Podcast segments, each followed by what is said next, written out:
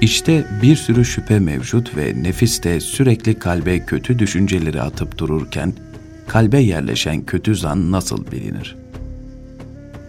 Bil ki, kötü düşüncenin kalbe yerleştiğinin alameti, kalbin önceki halinin değişmesidir. Bundan sonra o kişiden nefret etmeye başlar, sıkılır, onun durumuyla ilgilenmez, onunla beraber olmaktan kaçar, karşılaştığında ikram etmez, üzüntüsüne ortak olmazsın. Bunlar kalpte karşı tarafa ait kötü düşüncenin oluştuğunu gösterir. Allah Resulü sallallahu aleyhi ve sellem şöyle buyurmuştur. Müminde üç şey bulunabilir. Bunlardan kurtulma yolları vardır. Biri hakkında kötü düşünceden kurtulmanın yolu onu araştırmamaktır. Yani kalbe gelen kötü düşüncenin peşine düşüp araştırmamalı, kalbi ve azaları ile ona göre tavır almamalıdır. Kişi gelen düşünceyi gerçek kabul ederse kalbiyle o kişiden nefret eder ve rahatsız olur. Bu düşünce fiillerine etki eder. Bundan sonra karşı tarafa içindeki düşünceye göre davranır. Şeytan bazen insanın kalbine en küçük bir hileyle kötü düşünceleri yerleştirir ve ona şu şekilde vesvese verir. Senin falan hakkındaki düşüncen doğrudur. Sen bu sonuca tahminle değil, keskin zeka, güzel anlayış ve aklınla ulaştın. Mümin Allah'ın nuruyla bakar.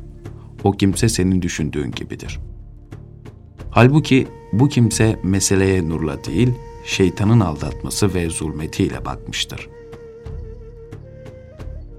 Adaletli bir kimse sana birinin kötü durumunu haber verdiğinde onu tasdik etsen mazur sayılırsın. Çünkü sen haber vereni yalanlasan bu sefer ona karşı suç işlemiş, hakkında kötü düşünmüş olursun. Bu da ona karşı suisandır. Bu durumda biri hakkında hüsnü zan beslerken diğeri hakkında suizanda bulunman uygun değildir. Fakat yine de haber verenle karşı taraf arasında bir düşmanlık, inatlaşma ve haset olup olmadığını araştırmalısın. Yoksa suçlama altında kalabilirsin.